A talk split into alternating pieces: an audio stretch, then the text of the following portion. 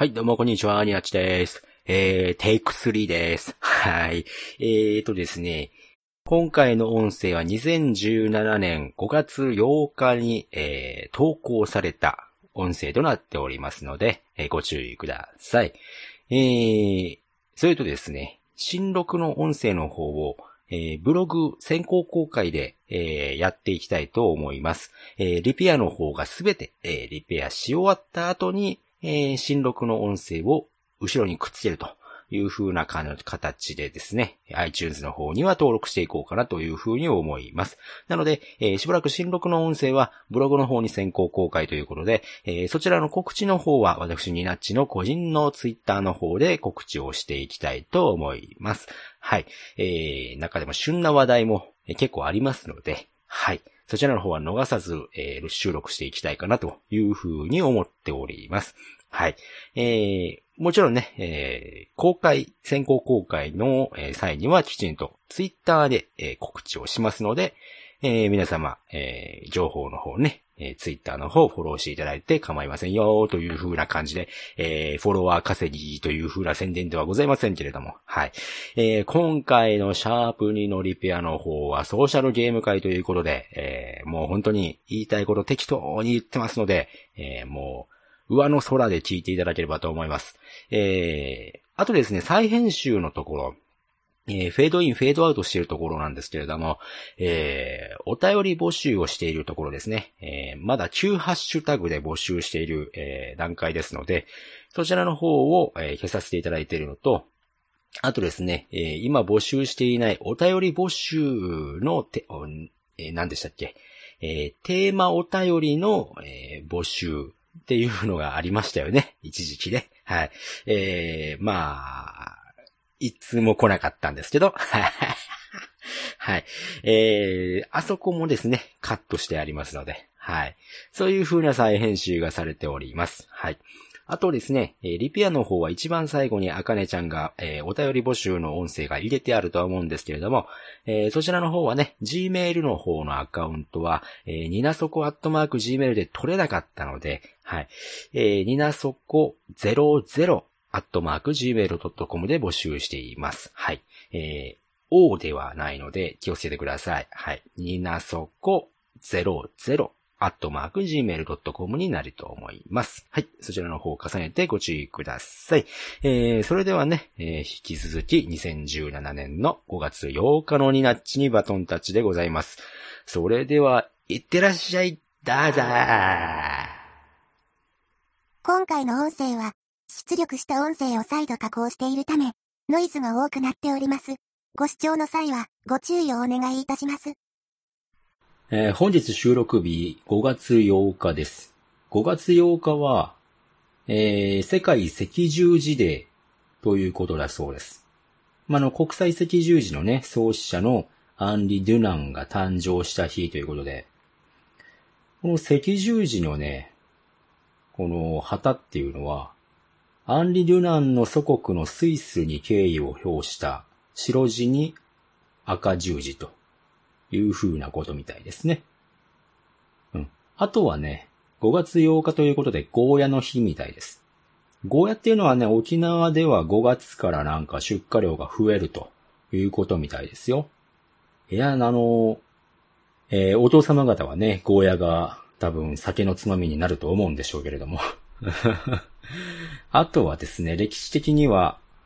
えー、ジャンヌ・ダルクがオルレアンを解放した日がごがつようか、えー、大阪夏の陣が終わったのがごがつようか、あ、いろいろあるみたいですよ。ま、あんまり関係ないかな。興味ないってことで。はい。始めて参りましょう。ニナッチのそこんとこー。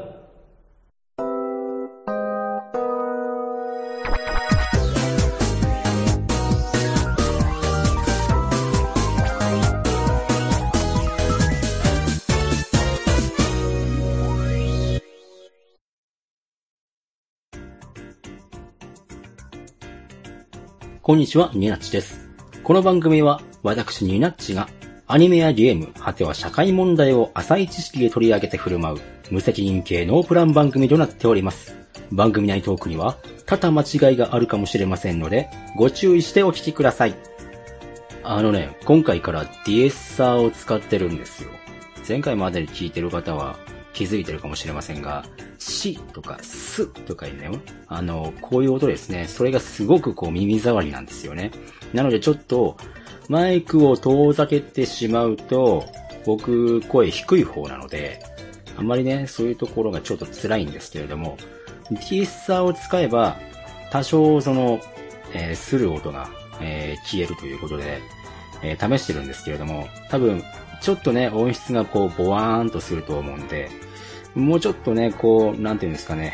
音質をよく改善していけるようには、もうちょっとこう頑張っていこうかなというふうに思っております。あのー、僕はね、音の知識はさっぱりわからないんで、何をどうやればどうなるかっていうのは全くわからないんでね、そこのところね、あの、優しい方はね、あの、教えてくれるとすごく助かります。やったことないんでね、こういうことはね。はい。というわけで、えー、今回のお題に参りましょう。今回のお題はこちら。ソーシャルゲーム。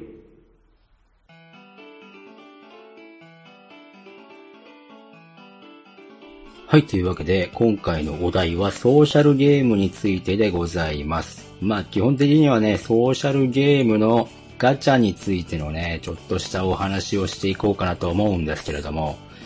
えー、ソーシャルゲームってはですね、まあ、専用のクライアントソフトウェアを必要とせずに、えー、ウェブブラウザーと エスエヌエス アカウントでのみ利用可能なものなんですよね。これはね、えー、特徴としてはね、短時間で気楽に遊べるものが中心で、コミュニケーション機能ですとか、フリーミアムを取っている場合があるんですけれども、えー、フリーミアムっていうのは、いわゆる基本無料ですね。アイテム課金ってやつですね。はい。スマートフォン向けの、えー、ネイティブアプリ。まあこれは携帯用語なんでちょっと難しい話なんですけど、まあゲームもソーシャルゲームっていう風に呼ばれることがあるんですけれども、ウェブブラウザを利用したウェブアプリではないため、本来はソーシャルゲームには含まれないんですけれど、まあ大体ね、こう通説としてね、こうそういうのも、えー、ソーシャルゲームみたいな風に呼ばれるようになってますよ。はい。でね、基本的なね、あの、ソーシャルゲームの歴史なんかはね、まあ多分他のポッドキャスターさんも言ってると思うんでね僕はね特に何も言わないんですけれども、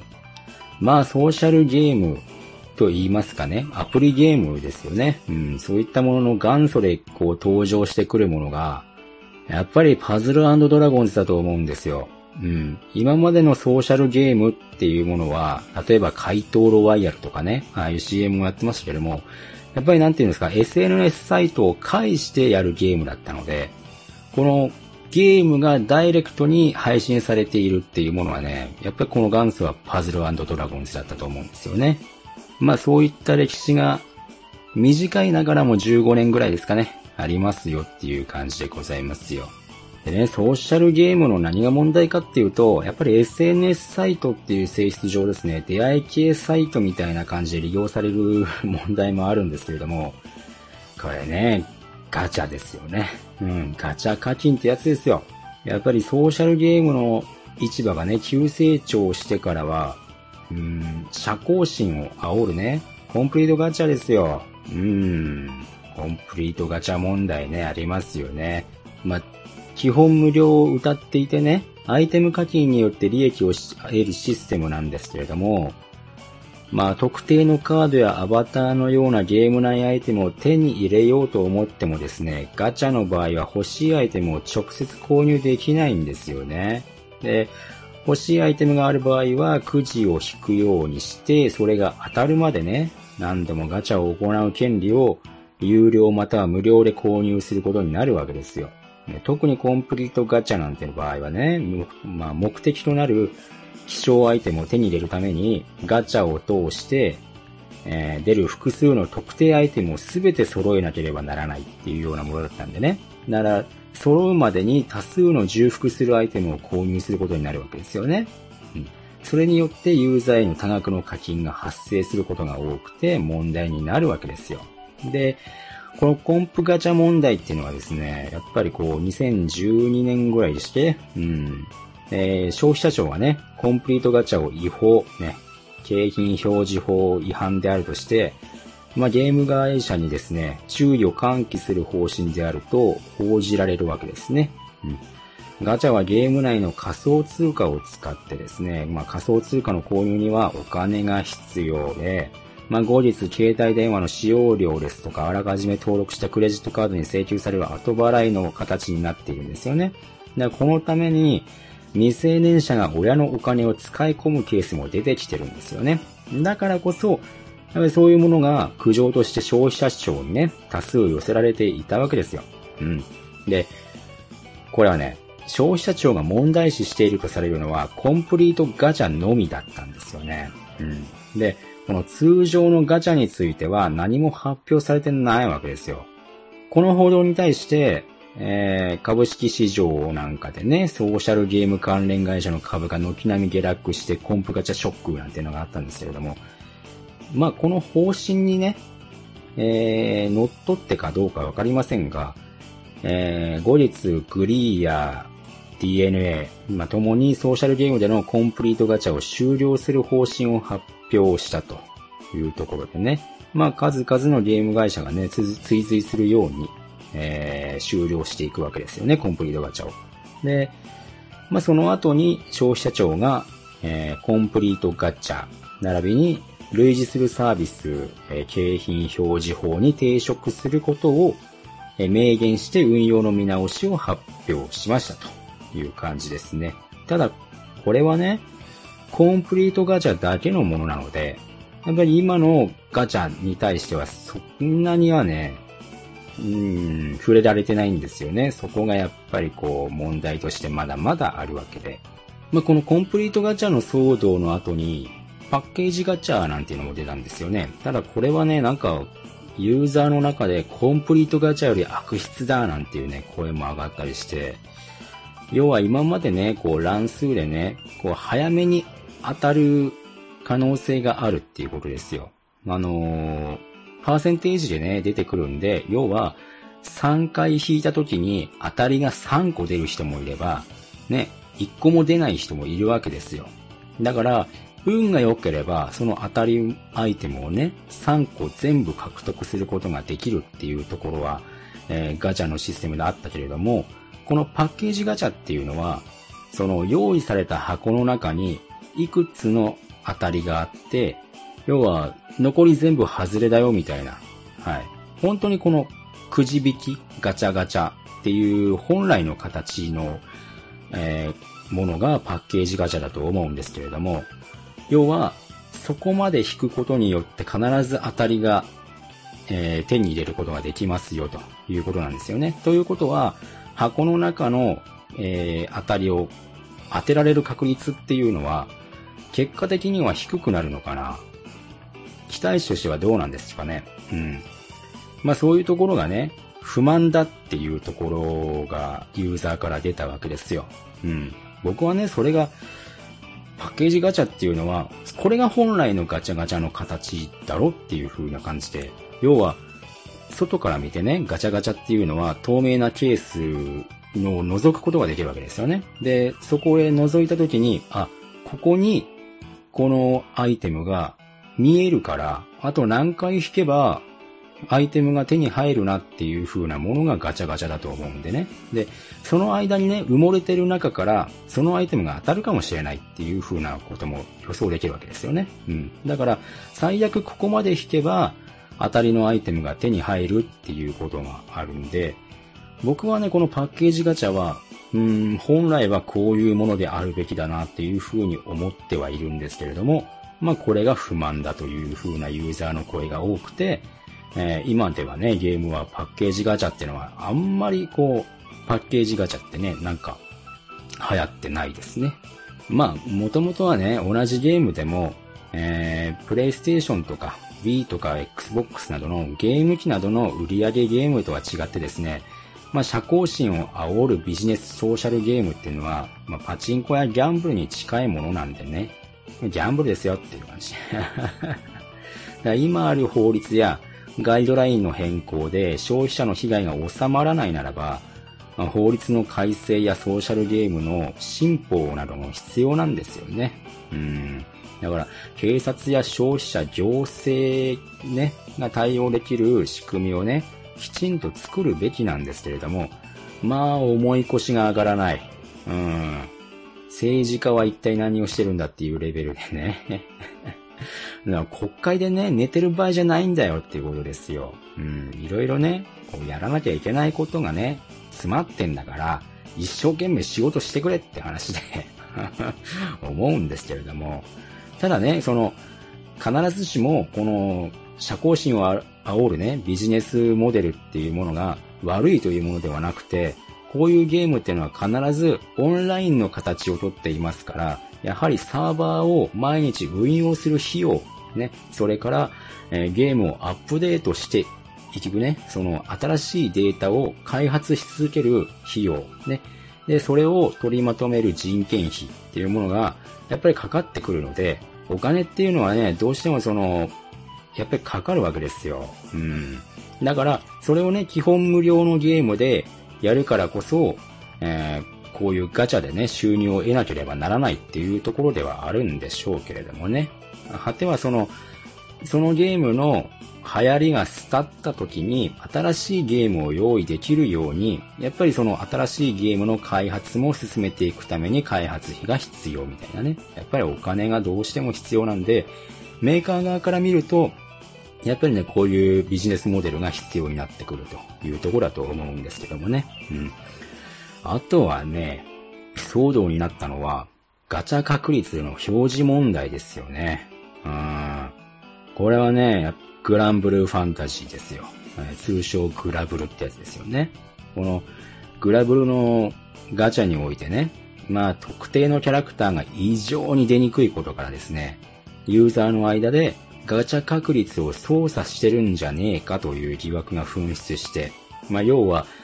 えー、このキャラ、この期間中ピックアップですっていう風な形で、ね、当時は表記されていて、何パーセントの確率で登場しますよっていう表記がなかったんですよね。だから、ピックアップしてるからといって、毎回のピックアップと同じ確率で出るっていう風な、えー、なんていうんですかね。お約束ではなかったんじゃないかというふうにね。うん。だか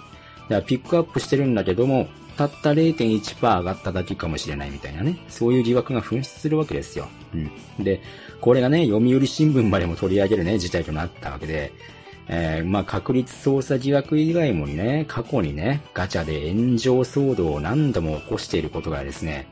えー、まあ、ようやくこのグランブルファンタジーの運営はですね、えー、ガチャの個別出現確率を表示すると発表すると。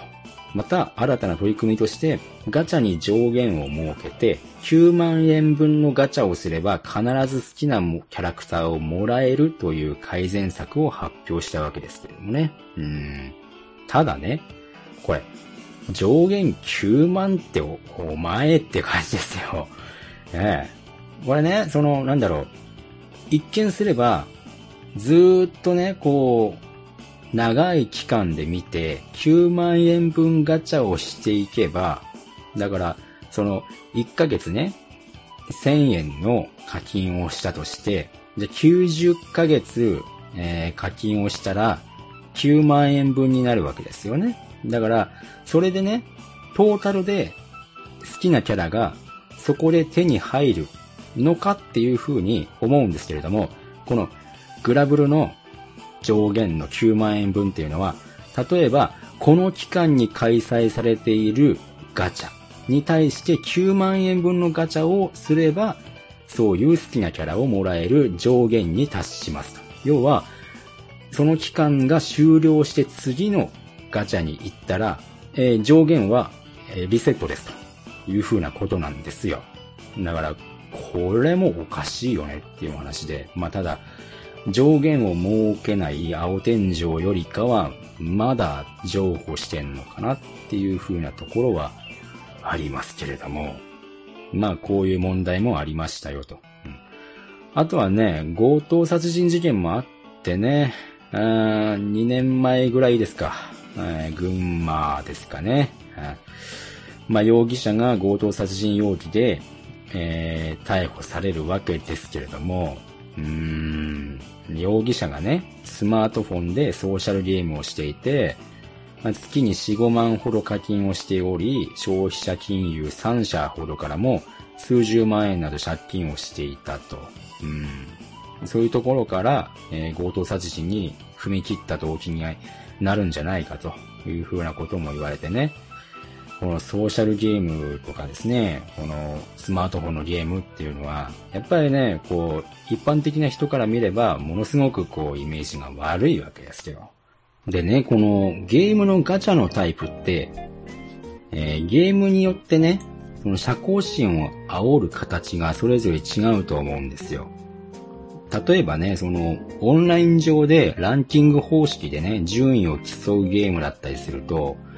えー、その順位をね、決めるために、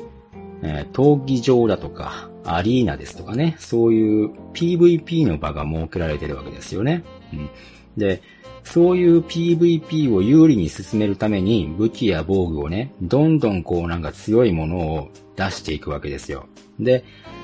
新しいね、強い武器が来たら、それ、その時点で、その武器を手に入れれば優位にね、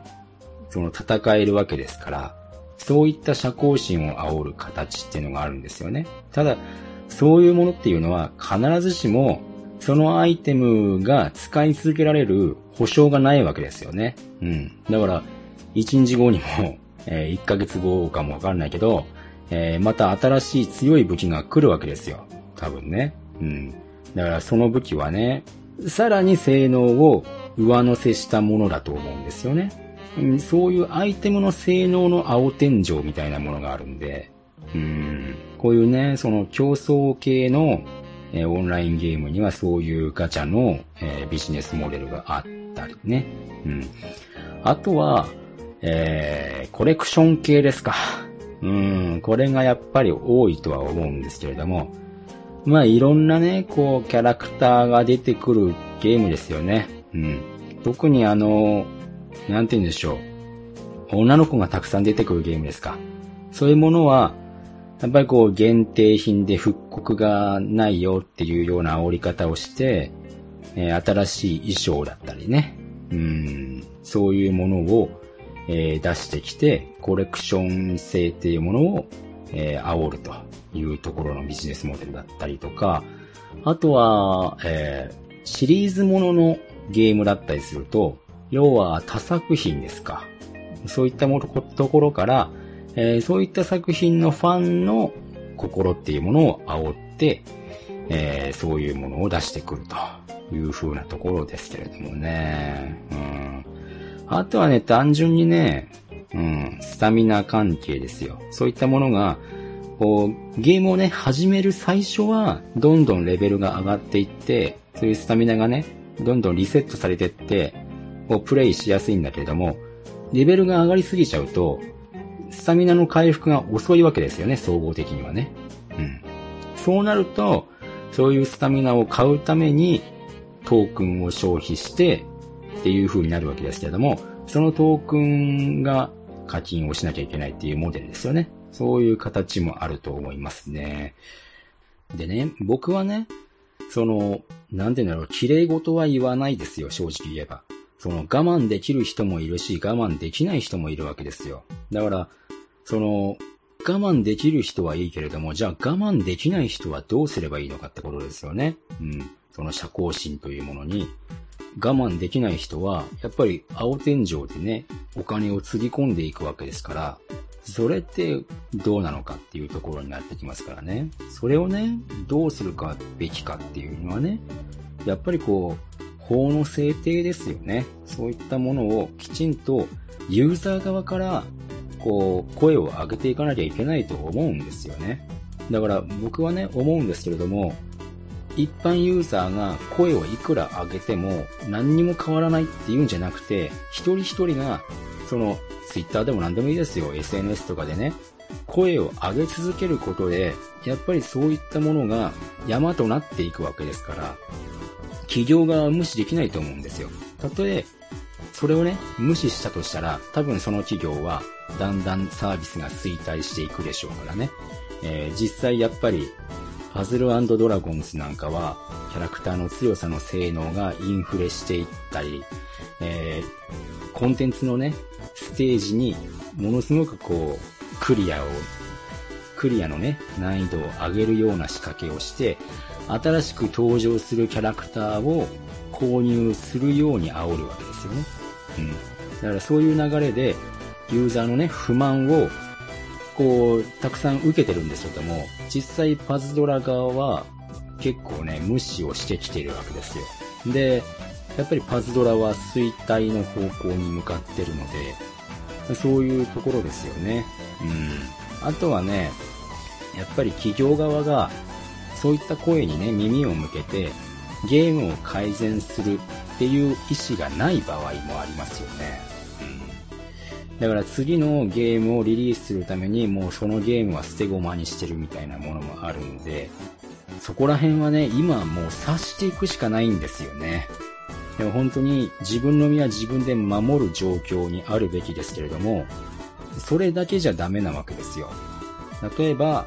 声を上げてもうそれがねどうしようもないっていうんだったら、本当にねこうそういうゲームのユーザー全員が声を上げて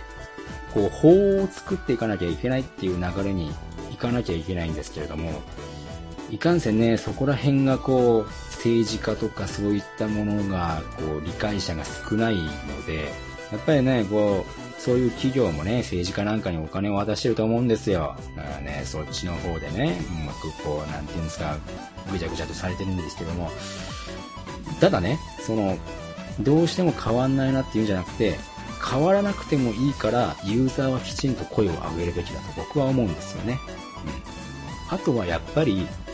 そのここまでっていうところを線引きをきちんとしなきゃいけないわけですよ。ここまで課金して出ないけれどもここまで来たんだから引くに引けないみたいな感情は一番ダメだと思うんですよね。うん、それはね本当にギャンブルとかカジノで散財する人のモデルだと思うんで、うん、本当にねそこら辺は我慢してもらって、ここまで払ったけれども当たらなかった、それを良しとするべきっていうところですよね。だから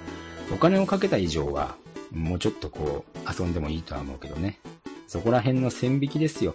やっぱり自分のことは自分で守っていかなきゃいけないで、それに加えてきちんとねそういった不満な部分っていうのは叱るべきところに声を上げていかなければならない。うん、エスエヌエス でね、声を上げてもダメだとしたら、それは直接運営に意見を送らなきゃいけないわけでね。うん。そういったところはとても大事だと僕は思います。はい。今回はソーシャルゲームについて軽くお話をしました。あの、Twitter でね、こういう話題があってね、ちょっとこれは僕は語っておこうかなって思ったんで、はい、ガチャのことに関してねちょこっとこう触れておきました。うん、最近ね僕はね YouTube なんかで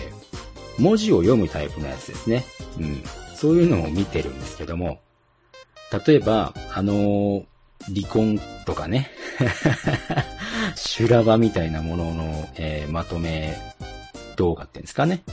もともとにチャンネルで展開してる、えー、作り話なんだが実は方々がよくわからないんだけども、そういったものを動画として起こしてるものを見てたりするんですけれども、まあその信じられない人たちってのはどうしてもいるなという感じで、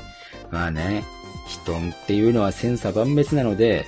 うん、あるんですけれども、例えばね同じね父親として夫としてね思うんですけれども、その、なんていうんですか、家族のために、ね、妻のために、ね、親のために、ね、仕事でお金を稼ぐっていうのは、その、基本的な部分だと思うんですよ。所詮土台だと思うんですよね。うん。だから、家族のために、ひたすら、ね、仕事に励んで、お金を稼いでやってきた。ね。なのになんでっていうのは、それは違うと僕は思うんですよね。うん、やっぱり、結婚して、夫となる、父親となるっていうのは、やはり、仕事をしてお金を稼ぐっていうのは、自分のルーチンワークでしかないと思うんですよ。だから、そこにね、オプションとして、じゃあ、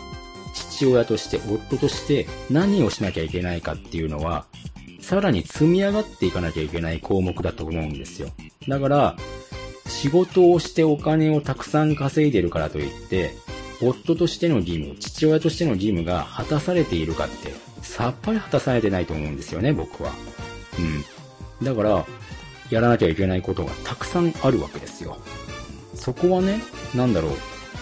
苦しい部分だと思うんですよ。うん、楽しい部分もたくさんあるんだろうけれども、その、今の状態からさらに変化した状態に向かうわけだから、今のルーチンワークの基本の土台がある上に、さらに積み木を積んでいかなきゃいけないと思うんですよね。うん。そこら辺はね、勘違いしちゃいけないと僕は思います。うん。だから、こうやってね、僕も収録してる間はね、あのー、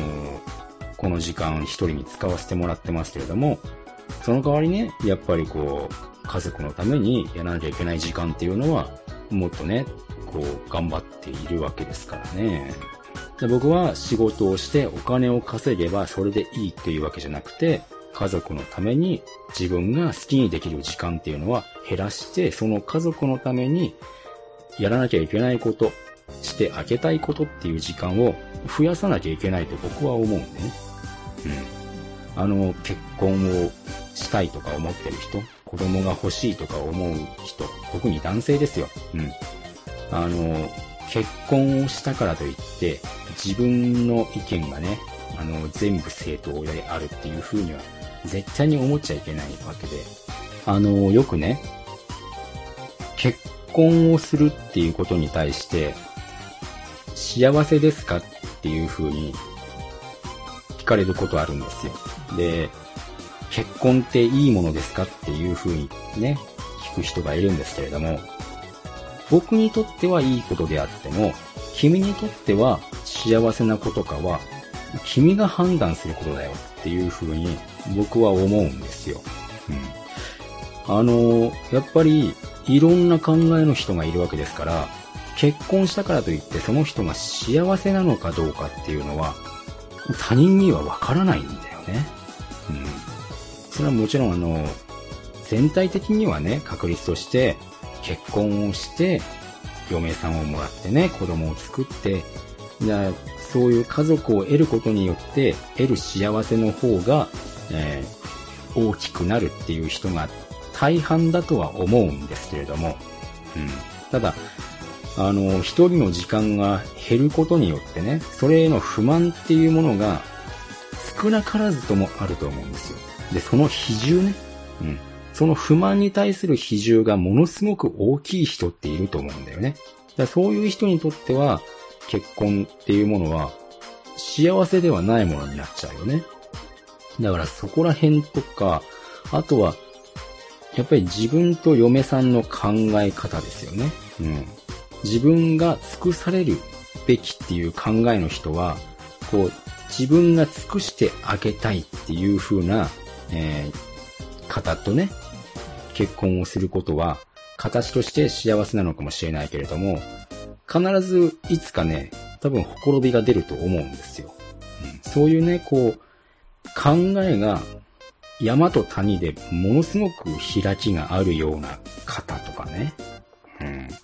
それがうまくいけばいいんだけど、まあうまくいかない人の方が多分大きいと思うんですよ。まあ尽くしてもらうべきっていう風なね、関白気取りな方はですね、別にその気づかないだろうけども、尽くしてる側は多分ね、ある日を境に、あれ私何してるんだろうって思う日が必ず来ると思うんですよね。まあ来ないならばそれはそれで幸せなのかもしれないけれども、やっぱりね、うまく言えないけれども、結婚っていうものがイコール幸せにつながるかっていうのは自分でやってみないことにはわからないわけで、でもね、結婚した以上は必ずね、自分が譲歩しなければいけないラインというものがあるし、それを超えたらいけないんだよっていうことはきちんとね、考えておくべきだし、やっぱりその赤の他人と暮らすわけですから、子供はね、血がつながっていても嫁さんとは血が繋がっていないわけですからね。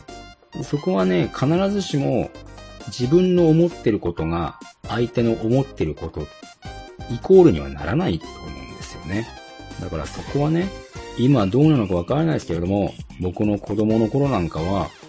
相手の気持ちになって物事を考えなさいってよく教育されたんですけれども、まあそれですよね。ちゃんとね、こう相手の気持ちになって、自分はこれをこうやってるけれども、相手にとってみればどうなんだろうっていうふうに思ってあげるべきですよね。だから僕もこれでね、ポッドキャストを配信するにあたって、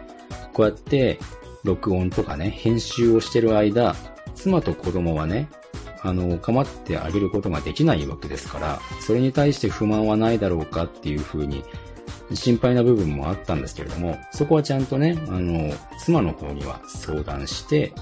あ、全然やってくれて構わないよっていうふうに言ってくれたんでね、まあ多少のね、あれはありましたけれども、それからね、内緒にしとこうとして、そこはいいとしてね、うん。まあ、娘はね、まだ小さいので、あの、娘はね、ちょっと興味があるみたいでね、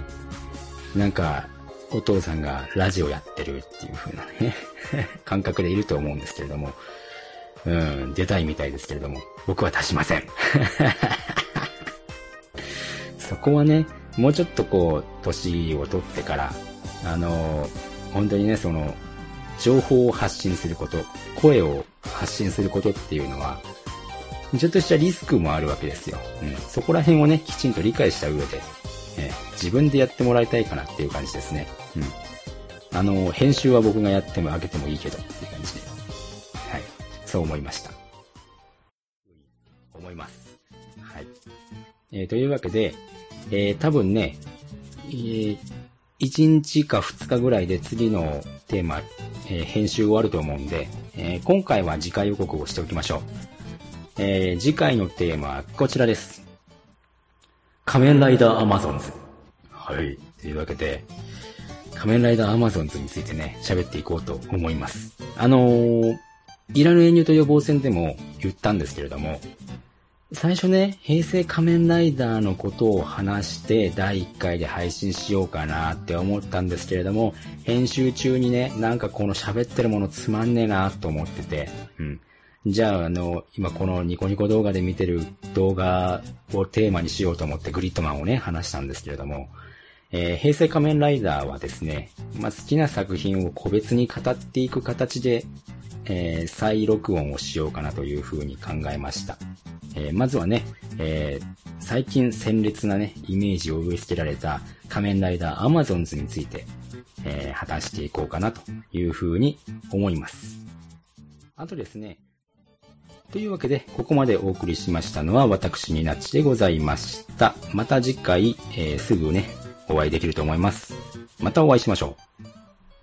う。になっちのそこんとこリペアでは、皆様からのお便りをもちろん受け付けております。お便りは、ツイッターハッシュタグ、にな、そこ、ひらがなよん文字で、になそこ、でお待ちしております。また、Gmail アドレスでもお便りをお待ちしています。アドレスは、になそこ、ダブリューオー アットマーク ジーメール ドットコム、エヌ アイ エヌ エー エス オー ケー オー ゼロ ゼロ アットマーク、ジーメール ドットコム までお送りください。皆様からの熱いメッセージをお待ちしております。